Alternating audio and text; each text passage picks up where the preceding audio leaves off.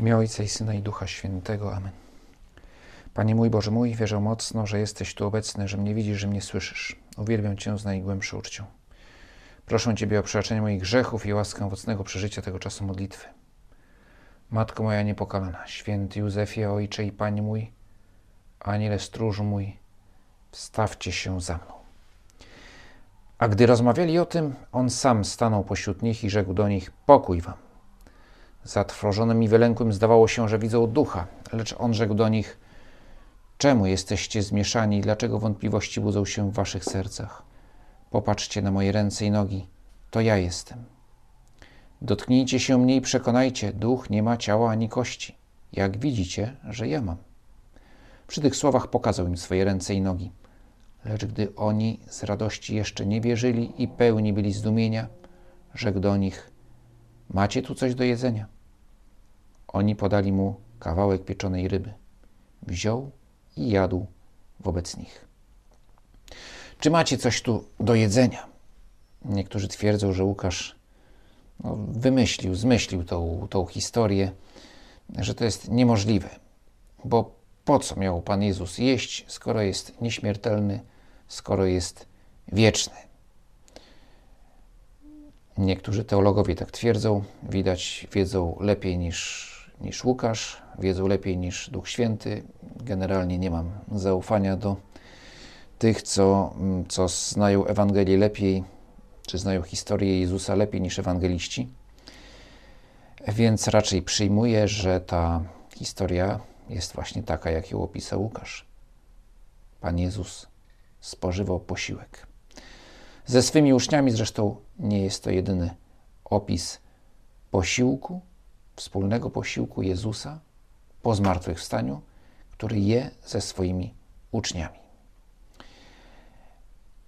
I nie wiemy, jak działa układ pokarmowy po zmartwychwstaniu, jak działa metabolizm po zmartwychwstaniu, czy działa, czy jest potrzebny, jak to funkcjonuje.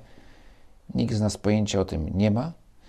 E, niewiele o tym, czym jest to ciało odmienione, możemy powiedzieć poza tym, że tak właśnie jest, że Ty, Panie Jezu, zmartwychwstałeś w swoim ciele, które już więcej nie umiera, którego już nie dotyka cierpienie, które jest realnym ciałem, choć innym, inaczej działającym niż nasze. Może będzie to interesujące zajęcie dla biologów, żeby w niebie studiowali, jak działa, jak funkcjonuje e, ciało odmienione, ciało zmartwychwstałe na wieki. W każdym razie teraz o tym niewiele wiemy. Ważne jest, co nam chce Pan Jezus tym gestem powiedzieć, tym, że je rybę. Pierwszy powód jest dość prosty. Chce po prostu uczniów uspokoić. Nic tak nie uspokaja jak jedzenie. Widzę kogoś, kto je, od razu się staje jakoś taki bardziej, no można powiedzieć, nie jest niebezpieczny. Yy, tutaj w szczególności było to ważne, bo, bo uczniowie myślą, że, że jest duchem, że Pan Jezus jest duchem, no ale wiadomo, że duchy nie jedzą, więc widząc ducha, który zaczyna jeść coś, no co najmniej wiadomo, że już nie jest duchem.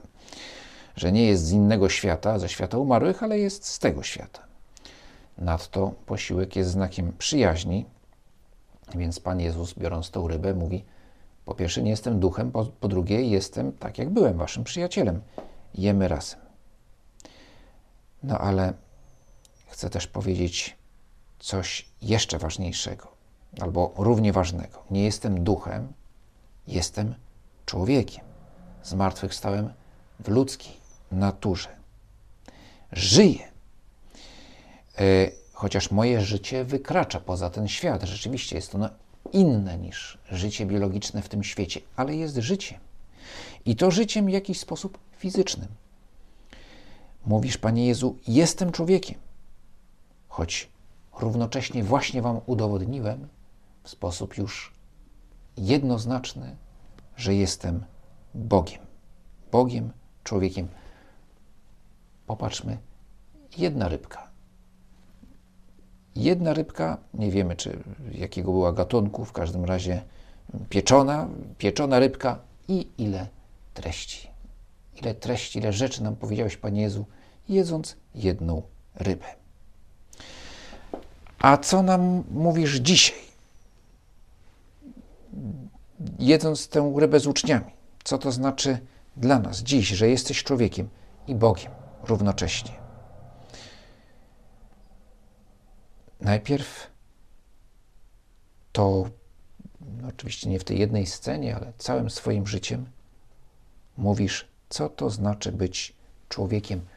Co to znaczy być człowiekiem tak, jak to Bóg chciał, aby było. Bo Ty, Panie Boże, wymyśliłeś człowieka.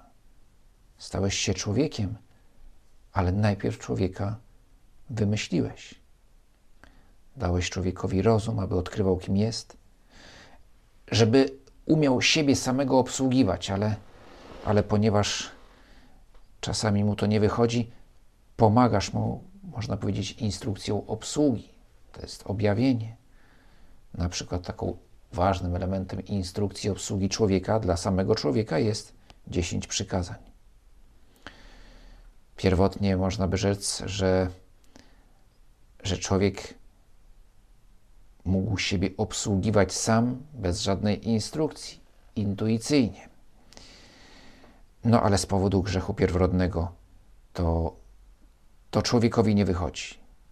Dzisiaj konstruktorzy nowoczesnych czy współczesnych, obecnych smartfonów yy, starają się, żeby one były intuicyjne w obsłudze. Mam wrażenie, że czasami, że to chyba jest jakieś nieporozumienie co najmniej czasami, że, że jest jakaś inna intuicja, inną intuicją kieruje się konstruktor, a inną intuicję, a inną intuicję ma użytkownik. No ale mniejsze o to, w przypadku człowieka no, problemem jest, jest grzech pierworodny, który sprawia, że człowiek sam siebie nie rozumie, że Ty, Panie Jezu, tłumaczysz człowiekowi, co to znaczy być człowiekiem. I to w sposób o wiele mocniejszy niż wcześniej. Już nie jest to jakaś zewnętrzna instrukcja, właśnie tak jak dziesięć przykazań, co należy robić, aby być szczęśliwym. Mówisz, jak być człowiekiem, będąc człowiekiem. Mówisz, jak żyć po ludzku, żyjąc jako człowiek. I chciałeś, żeby wszystko, wszystkie doświadczenia ludzkie stały się Twoim udziałem. Również, może w szczególności te doświadczenia najtrudniejsze, bo przychodzisz na świat po to, aby, aby świat zbawić od cierpienia, od bólu, od śmierci, więc chcesz dotknąć tych rzeczywistości. W sposób szczególny to widzimy, rozpamiętywaliśmy to jeszcze niedawno w czasie, w czasie Paschalnego. Jak dotykałeś tej najtrudniejszej rzeczywistości człowieka, cierpienia i śmierci. No ale oczywiście całe Twoje życie jest dla nas jakimś wzorem. Całym swoim życiem bierzesz na siebie, czy też pokazujesz nam, co to znaczy być człowiekiem. Ktoś powie, no tak, ale brakuje szczegółów, że, ta, że ten Twój przykład, Panie Jezu, no jest dość stary, sprzed dwóch tysięcy lat że byłeś mężczyzną, co mają w takim razie, jak mają ciebie naśladować kobiety. Nie miałeś żony i dzieci. Doświadczenie większości ludzi, ty tego doświadczenia w sensie biologicznym nie miałeś, choć w sensie duchowym dużo bardziej niż ktokolwiek. Nie musiałeś się mierzyć z różnymi wyzwaniami dnia związanymi z cywilizacją i oczywiście też nie korzystałeś z dobrodziejstw i zarazem przekleństw współczesnej cywilizacji. Nie znasz jakiś, każdy z nas ma swoją, swój świat. Student powie, no Panie Jezu, a co Ty możesz wiedzieć o, o sesji letniej, tak? Czy, czy, czy, czy, czy ktoś, przedsiębiorca może powiedzieć, a coż Ty, Panie Jezu, możesz wiedzieć o tym, jak to jest trudno wypełnić dokumenty do ZUS-u. A jednak przez stulecia Ewangelia, więc historia Pana Jezusa, stała się inspiracją dla tylu ludzi, którzy pięknie przeżyli swoje życie. Uczynili swe życie podobnym do, do życia Pana Jezusa. Chcieli jak najbliżej, jak, żeby ono było jak najbardziej podobne, żeby przeżywać je razem z Panem Jezusem, traktując dosłownie e, te, to, to wezwanie pójdź za mną, które parokrotnie w Ewangelii pada. A pójść za kimś w języku Ewangelii, pójść za nauczycielem oznacza stawać się podobnym do nauczyciela. I te niewiele informacji o, o, o życiu Pana Jezusa, które mamy w Ewangelii, i tak jest to, tych informacji mamy bardzo dużo w porównaniu z innymi postaciami ze starożytności, właśnie o, o codziennym, o sposobie życia Pana Jezusa, o Jego codzienności.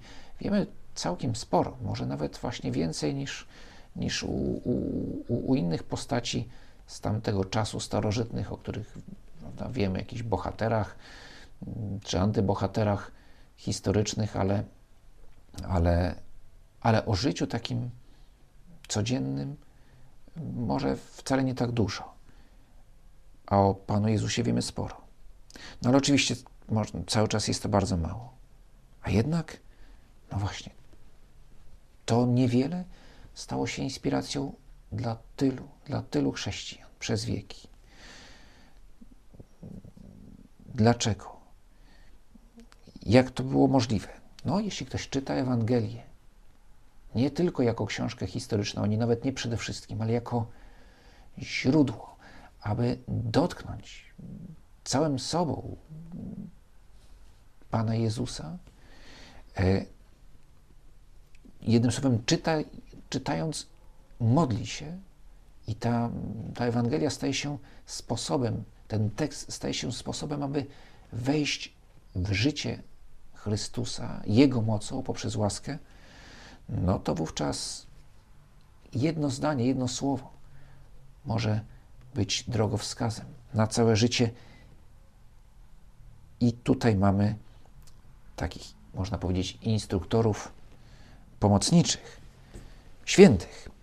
Święci nam pomagają właśnie w tym, żeby przeżywać nasze życie, utożsamiać swoje życie z życiem Pana Jezusa, naśladować Go jako człowieka, aby On nas odmieniał, będąc Bogiem.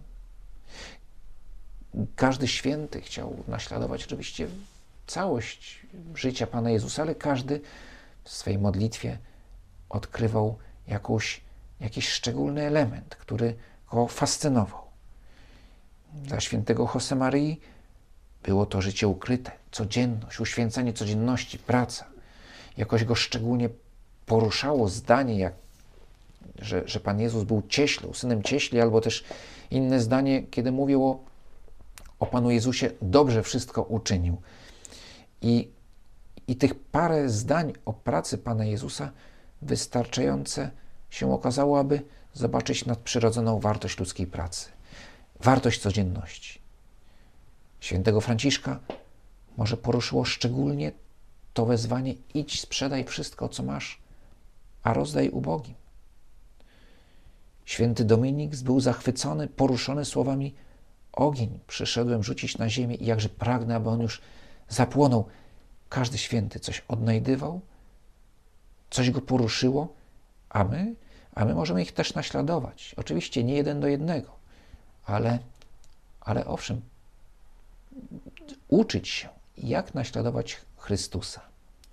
I każdy znajdzie swój sposób naśladowania, bo w tym, co nam Pan Jezus daje, jest takie bogactwo, że każdy znajdzie swój sposób, aby iść za Panem Jezusem. One ostatecznie będą się sprowadzały do tego samego, do miłości Boga, do miłości bliźniego. Mówisz nam, Panie Jezu, co znaczy być człowiekiem. Po zmartwychwstaniu, dalej będąc człowiekiem, no bo zmartwychwstajesz jako człowiek właśnie, to jest tak ważne w tych dniach, kiedy patrzymy na Ciebie zmartwychwstałego, mówisz nam, do czego jesteśmy przeznaczeni.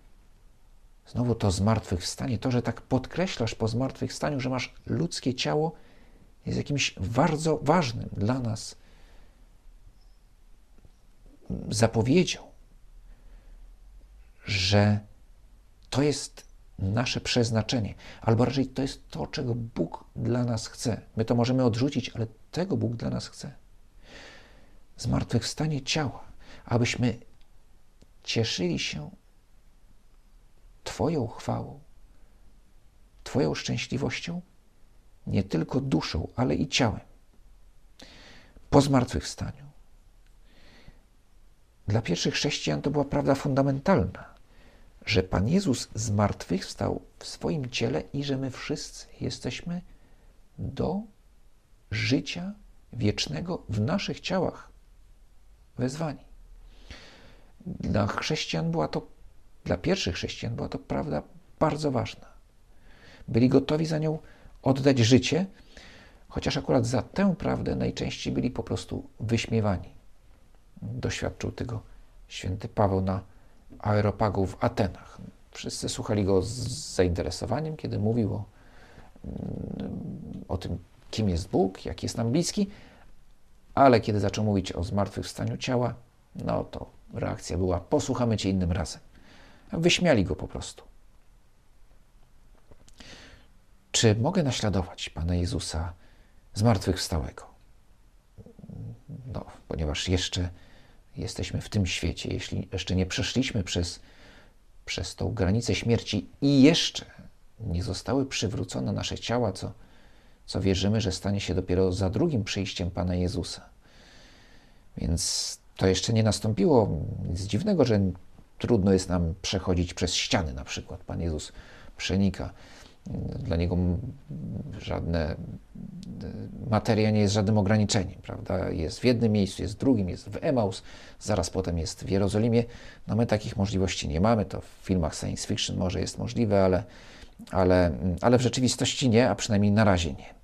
Na razie nie, to znaczy zanim zmartwychwstaniemy. A jak zmartwychwstaniemy, to już nie będziemy się tym specjalnie martwić i już ten temat nie będzie, nie będzie przedmiotem żadnych rozważań. No ale co z właśnie, czy możemy Ciebie, Panie Jezu, naśladować? Właśnie Ciebie, patrząc na Ciebie zmartwychwstałego, co to dla nas znaczy w naszym życiu? Poza tym, oczywiście, że jest jakąś zapowiedzią, jakąś obietnicą niezmiernie ważną. Ale jak ona, ta, ta zapowiedź, ta obietnica, jak wpływa na moje życie teraz? Ano powinna wpływać bardzo mocno. Bo kiedy widzę, widzę Ciebie, Panie Jezu, który z martwych wstałeś w Twoim ciele, że Twoje ciało jest chwalebnie odmienione, jest przeniknięte boską chwałą, to uświadamiam sobie, jaką wartość ma moje ciało. To ciało, które mam, którym jestem, bo to jest właśnie już pierwszy błąd, kiedy mówię, mam, mam ciało. Nie, nie, ja jestem duszą i ciałem. Owszem, moje ciało umrze, rozpadnie się i kiedyś powróci, zmartwychwstanie. Albo ja zmartwychwstanę, moja dusza ponownie połączy się z ciałem. I dlatego moje ciało dziś, tu i teraz, które jest mną, ma wiel, jest święte. I to jest prawda, która dziś może szczególnie jest w jakiś sposób zaniedbana. No paradoksalnie, wydawałoby się, że świat, który jest, tak bardzo odchodzi od, zapomina o Bogu, o w ogóle o życiu nadprzyrodzonym, równocześnie mniej dowartościowuje, czy nie, widzi mniejszą wartość ciała niż, niż widzieli to pierwsi chrześcijanie. Yy, czy w ogóle chrześcijanie przez wieki, aż do ostatnich, aż do ostatnich dziesięcioleci. Bo oto dzisiaj coraz mocniejsze jest takie podejście, że ciało to jest w gruncie rzeczy opakowanie, czy jakiś wehikuł, którym, którym jedziemy, o który należy dbać, żeby jechał jak najsprawniej, ale, ale w gruncie rzeczy to, to, nie jest, to nie jestem ja. Moja świadomość jest osobna od ciała. I w związku z tym mogę ciało traktować jak mi się podoba. Mogę je traktować dobrze albo źle. Manipulacje genetyczne no, które w momencie, kiedy przekraczają Oczywiście do jakiegoś stopnia jest to do jakiego sposób leczenia tego ciała, które człowiek ma, może być bardzo dobrym działaniem, ale chodzi o, o, o wszelkie zabawy, jak na przykład klonowanie człowieka, zabawy w cudzysłowie oczywiście, tak naprawdę są to właśnie działania nieludzkie. Nieludzkie, bo podważające jedność duszy i ciała. Czy, czy mody na ostatnio różne manipulowanie płcią, zmienianie płci, co zawsze kończy się źle, chociaż w ostatnich miesiącach ta, ta, ta, ta oczywista, znaczy to, co, to, co no, dla każdego osoby ze zdrowym rozsądkiem wydawało się oczywiste, no, no właśnie widzimy, że jest oczywiste, tak, że, że, że, że, że, że zmiana, próba ingerencji tak głęboką w ludzką naturę, jaką jest zmiana płci, no kończy się źle. E, człowieka czyni nieszczęśliwym. Wstręt do własnego ciała, albo też przesadny zachwyt nad własnym ciałem, czy przesadna troska o nie. No właśnie, różne pokusy, aby traktować swoje ciało jako, no tak jak się traktuje samochód. Zmienić, naprawić, wyrzucić, skasować, zastąpić może rowerem, albo w każdym razie, że to jest coś jednak drugorzędnego. Odpowiedź jest jedna. Ty nam, ty nam nie udajesz, Panie Jezu. Moje ciało, które jest mną, umrze, rozpadnie się, będzie przywrócone. I ja wrócę do pełni życia moim, moim ciałem i moją duszą. I to właśnie mówisz, kiedy zmartwychwstajesz w Twoim ciele. Widzimy Pana Jezusa jedzącego z uczniami, to jest bardzo ważny gest, ale jest jeszcze drugi gest, który również jakoś bardzo mocno podkreśla człowieczeństwo, które opisują ewangeliści i to parokrotnie. Mianowicie Pan Jezus pokazuje swoje rany, czy wręcz mówi uczniom: dotknijcie moich ran. Rany, blizny, prawda? raczej są to blizny, to nie są rany, które tam są otwarte i krwawią, są to blizny, ale ślady widoczne i dotykalne męki. Po co Pan Jezus je zachował?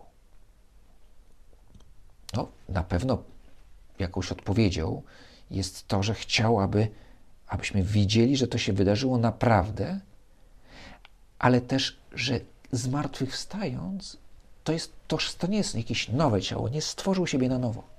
On przywrócił do życia swoje ciało. I dlatego zostawił jakby taki identyfikator. To jest moje ciało. Tak, te, ta historia wydarzyła się naprawdę i to jest moje ciało. I rany są tego znakiem.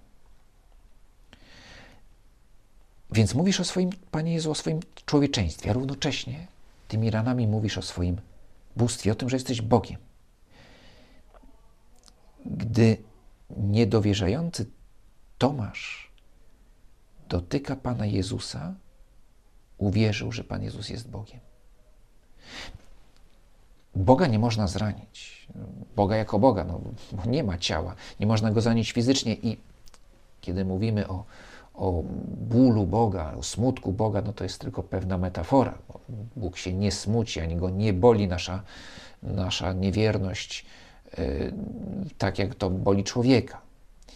Boga w boskiej naturze. Pana Jezusa, owszem, w jego ludzkiej naturze tak go dotyka, no bo jest człowiekiem. W boskiej naturze oczywiście nie ma żadnych ran. Ale, ale kiedy ten niedowierzający Tomasz, który potem stał się naj, bardzo wiernym, który jest wiernym uczniem Pana Jezusa, tylko, tylko wtedy jeszcze nie dowierza, kiedy dotyka ran Pana Jezusa, mówi Pan mój i Bóg mój. Więc mówi, dotykając ran, mówi, to jest mój Bóg. Bo tylko Bóg jest zdolny do takiej miłości. Człowiek może ku niej dążyć, może się upodobniać, do, próbować naśladować Pana Jezusa w Jego nieskończonej miłości, ale na taką miłość, aby wziąć na siebie grzech, cierpienie, ból całego świata, umrzeć, stać się dla nas człowiekiem i dla nas swoje życie ofiarować, to może tylko Bóg. I dlatego Tomasz mówi, dotykając ran, Pan mój i Bóg mój. I to jest kolejna ważna prawda. Stając się człowiekiem, Pan Jezus mówi nam o Bogu. Właśnie w ten sposób, stając się człowiekiem i równocześnie pozostając Bogiem. I w czasie męki i poprzez zmartwychwstanie to nabiera wszystko sensu. Wtedy dopiero widzimy, o co tutaj chodziło. Że jesteś Bogiem i jesteś człowiekiem, Panie Jezu. I jeśli, jeśli byśmy nie uwierzyli, że Pan Jezus jest Bogiem, a jedynie człowiekiem, to wówczas to Jego człowieczeństwo wcale nie miałoby takiej mocy, nie byłoby takim wezwaniem dla nas, jak jest dla każdego, kto uwierzył. Bo wtedy Pan Jezus byłby tylko jedną z wielu wybitnych postaci historycznych, porównywalnych z innymi, jakimiś tam, nie wiem, Buddą, czy, czy, czy Mahometem, czy innymi ważnymi, nie wiem, założycielami religii, w kategorii założyciel religii. I tak zresztą niektórzy Pana Jezusa traktują. Jeśli jednak jest Bogiem człowiekiem, to Jego człowieczeństwo jest dla nas czymś zupełnie, czymś nieporównanie więcej niż przykład, jaki może nam dać ten czy inny człowiek. Bo kiedy naśladuję Boga człowieka, to Bóg mnie odmienia. To Bóg przenika moje człowieczeństwo.